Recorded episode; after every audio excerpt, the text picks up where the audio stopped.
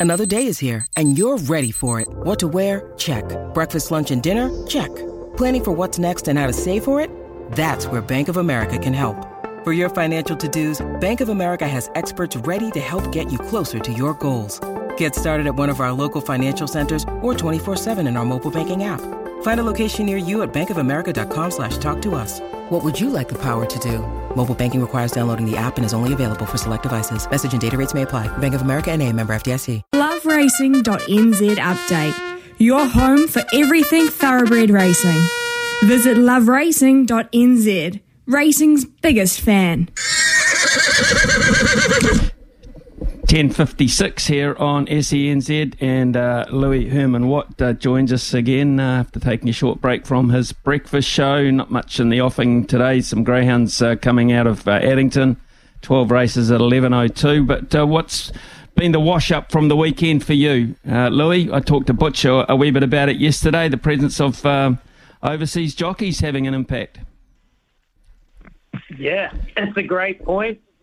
Nigel Tiley joined Plato and me on the Good Oil, and there's not too many better people to talk about uh, riding internationally than Nigel Tiley, right, Smithy? And he said, and he talked us through beautifully the difference in rider that Craig Zackey and Warren Kennedy are. But the big thing about them is they are so dedicated, so astute, so researched. It's really the professionalism of them is kind of shows, I guess, New Zealand jockeys where they can be. And, and not to say that our jockeys aren't professional here, but here's here's two here are two men that have turned up in New Zealand and that have stuck their head down, have earned good rides, and then have delivered.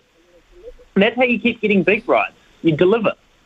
And they were both beautiful rides on prowess. Warren Kennedy got her in the spot, gave the horse her chance and urged her along. Opie Bosson sat on her back and couldn't run her down. So that's a testament to the filly. She was just the strongest in the race. And Craig Zackey, well, he knew that the tempo was going to be insane in the two-year-old race. It always is. So he didn't care. He was last on the turn.